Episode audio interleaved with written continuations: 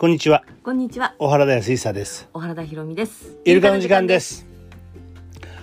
あの昨日ね、うんえーそのなんだなんぞひらめきっていうかさ、そうそうそうそう。ね言わされてるというな。そうそうそうそう。いうふうなそんなことがあったよね、うんその、えーホロスコープをこう目の前に置くと、うん。何かこうう言葉出てくるってこと？っていうか例えばなんでな例えばなんでこの部屋に木星が入この人木星が入ってるんだろうとか、うん。なんでここからこうやって矢印が飛んでなってるんだろうとか、うん。あと惑星の影響力っていうのがあるわけよ。太陽がすごく強いとか、うん。月が弱いとか水星がとっても弱いとかさ、そういう影響力とかってそういうのを全部総合的に見るんだけど、ホロちょっとホロスコープっていうのは、うん。あのえっ、とその人の生年月日と出生時刻と生まれた場所な。出生地なそれが分かれ分かることでそれはコンピューターで作るんでね。コンピューターっていうか、まあ、昔の例えば先生、うん。インド先生術者全部手で計算してうさ、ん。手書きで作ったと思うけども私そんなこと勉強してないから、うん。とにかくもうそういうソフトがあるわけよ。そのデータ、名前と、うん。生年月日出生時刻出生地を入れたらもうバーンと出てくるの。出てくるんだな。でそれでいろんなこう部屋があるってことだそう12個12個自分自身のことを例えば相談ね、うん。例えば就職がもう来ませんって言われたら、その人の才能の部屋とうん。仕事の部屋を見て、うん。どういう仕事が向いてるかとか才能を生かしてるかどうかとかって。それはそこにどういう星が入ってるかっていうことによって分かるってことだな。そうそうそうそうああうん、例えば金星が入っていれば、うん。例えばあの美容関係であったりとうん。か芸術関係がすごくいいですよって、まあ、一般的に思うけども、うん。じゃあその金星がその人にとってどういう星なのか、うん。すごくいいエネルギーいいいいっていうか応援のエネルギーをいっぱい出してるのか、いやそうじゃない足を引っ張るような。ちょっと言葉は悪いけどもうん。分かりやすく言うとそういうエネルギーを出してるんだったらそれが発揮できないとなる、うん。じゃあなぜ発揮できないんだろうってなるわけ。あそう。でそれは周囲との関係とかあるわけ？そのうん。他の星の星との。どちらかというとうん私はその過去性だと思うけどね。ああそうそういうことまであの読んでいくわけだ。読んでいくわけ、うん、ああそう、うん、うん。だからでそそれはなんかその人によってどこまで言うかっていうのは本当にね違うわけ。ああそう。でそれは別にこうこうだからこうですよっていうものは、まあ一応基本はあるとしても。そうそうそうそう。だからインド先生のホロスコープに基づいて、あなたは、まあ、はっきり言ってざっとこういう人生を送っても分かっちゃうわけ、うん、なるほどね。でその今そのそういう人生の今どの辺にいるかも分かうんるわけよ、うんうん。そうかそうか。じゃあこの先どうしたらいいか、うん。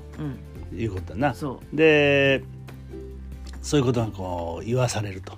いうふうなことだけどさ、うん。あのーもう昔々ね、うん。えー、30年前の話。うんねあのイルカとねコミュニケーションしようってあのね新機構の中川会長がね、うん言い出してね、うん。オーストラリア行ったじゃん。うん。ね、であの時にさ、うん。まああなたともう一人ね、うん。えー主婦の方と。まあチャネラーと言われるそうそう。立場でね。うん当時はそういうのちょっと流行ってたな、あのーこう広がりそういうチャネリングっていうのはね、うん。まあスピリチュアル当時は精神世界って言ったけどさ、うんうんそういう人たちの間ではちょっとあのいろいろと興味のある対象になってたからな。私はそれ全然知らなかった。知らなかったよね。あなたはなチャネラーなんていう言葉も聞いたことがなければ、うん。そんなものが精神世界というものが流行ってるとか、うん。そんなこと私は一切知らないわけ。そうだよな。ただ私はただ単に自分の交通事故の後遺症であうん。るムチ打ちうがん。辛くて何か治る針でもうん。マッサージでも電気だろうと何だっていいわけよ、うん。何かないだろうかって時に気に出会ってるわけだから。そそんな精神世界に憧れてとか、うん。そんななんだろうスピリチュアルに憧れてうん。出会ったわけじゃないわけ、そうだよねその頃はね本屋さん行ってもね、うん。本当にコーナーがあったの精神世界って言ってね、うん。で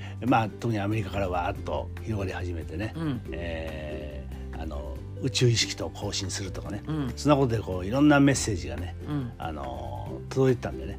そういう時代なのよ。で私全く知らん。そうでしょ。でまあ俺は気をやってるしそうだね。まあそういうことにそういうこう関わりがあったからね、うん。あのまあある意味ではその最先端にいたわけで。うん。な、うん。でそこでイルカとのチャネリング。まあだからあり得るとは思ったけど。うん。まあでも本の本とかさ話で聞いてると世界だからさ自分の目の前でそういうことが起こってくるなんてのはねうん。考えてもなかったしでましてやねただの主婦とただの OL うん。ね。そういう人はさ特殊な能力がちっちゃい時からあってさ、うん。いわゆる霊能者みたいなね。そうね。だと思思ってたから。あのおばあちゃんもとかひいおばあちゃんもとかねそうそうそう。そういうことでしょ？そう。だけどあの下田のね、うん。え1週間の合宿があったわけね。貴公子になれますよって、当時ね。貴公子養成講座っつってねそう。で貴公子になれるっつうの1週間で貴公子になれるっつうのそれもちょっと俺はねうん。眉唾で聞いてたけどさ、うん。まあ突拍子もないこと言う人だったからな、うんで先代の会言ったことはきちんとやってる人だからな。ね。だからさなんかあるんだなと思ってね、うん。でまあ俺も見学したり受講したりしたけどさ、うん。なれるんだよね、俺もやれるようになったしね、うん。でだから貴公子になるだけじゃなくっていろんなこう内的な能力っていうのかな、うん。そういうものがこう目覚めてくる。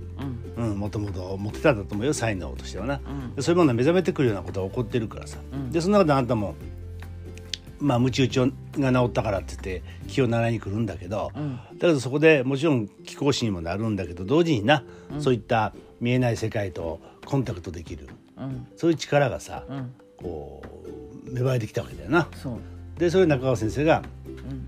まあ、きちんと認めてくれて、うん。でじゃあオーストラリアちょっと一緒に来いって話になってな。うん。であちこちでちょっと練習もしたんだよな。練習というかあのちょっと東京に来てくれないかって声がかかって、あのサンシャイン水族館の、うん。あのあの時いたじゃん。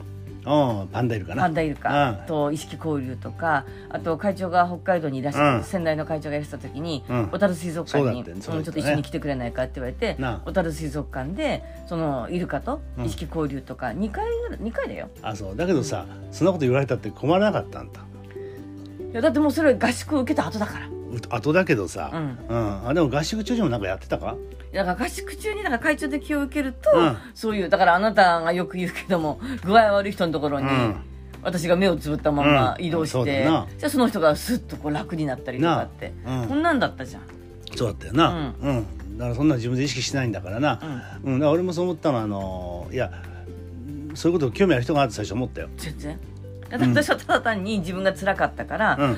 ビビッときたわけよ、うん。自分はもうずっと一生銀行員で終わるつもりだったし、結婚もしないつもりだったし、これだから結婚銀行を勤め上げた後に治療院を開いたら喜ばれるんじゃないかって。ああそういったね。うん、たら老後の自分の生活も安泰だし、やっぱりぎっくり腰とか肩こりとかさ、そういうわけのわからん病気で悩んでる人っていっぱいいたし、うん自分も辛かったし、じゃあ銀行辞めたら治療院開こうとそうだな。退職金もらってね、うん。うん、そしたら自分の厚生年金とうん。治療院の収入で、あの悠々自適の老後が起これほんとただ出さんだから。なまあ計画性だからな。計画性のすねだったんだよね。あなたは人間だからな。うんカード占いで言うと。そう。だよな。ほんとにそれだよ。だからなんかこうすごい強い使命感とそうかだよね。苦労しなくちゃっていうよりもあ自分の老後のためにとやっぱり自分自身も楽だったし、うん、そうだね。あの、うん。だからさ俺は後からそういうことを知ったわけだからさ、うん。だから余計ねやっぱりねあのあこういう世界あるんだなっていうのはね、信じられたよね。もともとそういうことに興味があって ね。結構さ あのいやこんなこと言ったらあれだけど、うん。思い込みの強い人がいるわけよ。ね、あのなんかちょっと感じたことをこう大げさに表現してしまうようなね。ね。であのちょっと本で勉強してるとさ、うん。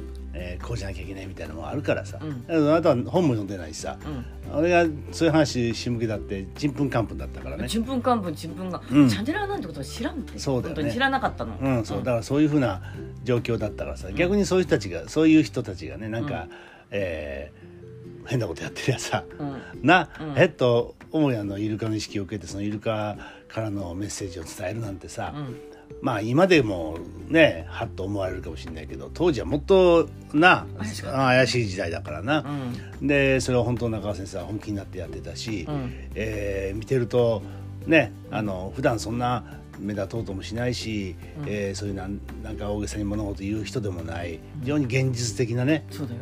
人たちが普通の普通の暮らしをしてたそう。二人がうん。連れてかれたんだから。でファッとこうあの、ね、船の上でね、うん。こう変わって変わって、うん。そしてそこから普段は喋らない喋るしりそうもない内容の話ね。うん。それをさ言葉にしてさ、うん。な普段は、えー何が美味しいとかどこへ旅旅行行こうとか、うん。ねそういう非常にこう植物的とか俗っぽいことしか喋ってないのに、そういうのだと非常にこう聖なる言葉が出てくるわけだよな。ね。なあ、うん、だからあれはねちょっとはっと思った驚きだったよね。うんだからねそういう感覚っていうのはやっぱり気候新気候に出会って私はそうなったわけで、うん。だから今例えば本当にお客さんとの前でね、うん。あのホロスコープを見て例えばお客さんが質問を受けるわけ、なんでこうこうこうなんでしょうって時にあどうしてなのかなと思った瞬間にぶわっと口調で出てくるわけ、うん。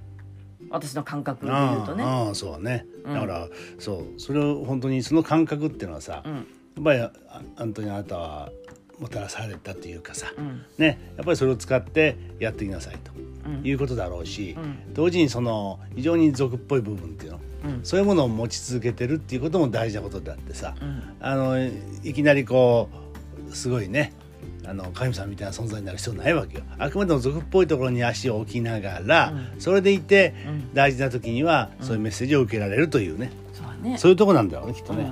うんだからそのこの世的なこととあの,、まあ、あの世的なことと両方できるとやっぱそのあなたがさ、ね、昨日言ってたけどうん。右脳左脳みたいなさ。そうだよな、うん、そんなもんなんかもしれないしね。そうだよね、うん。だからまああのねこれちょっともう時間になったけど、うん。またちょっとどういう感覚なのかね俺も分かんないからさ。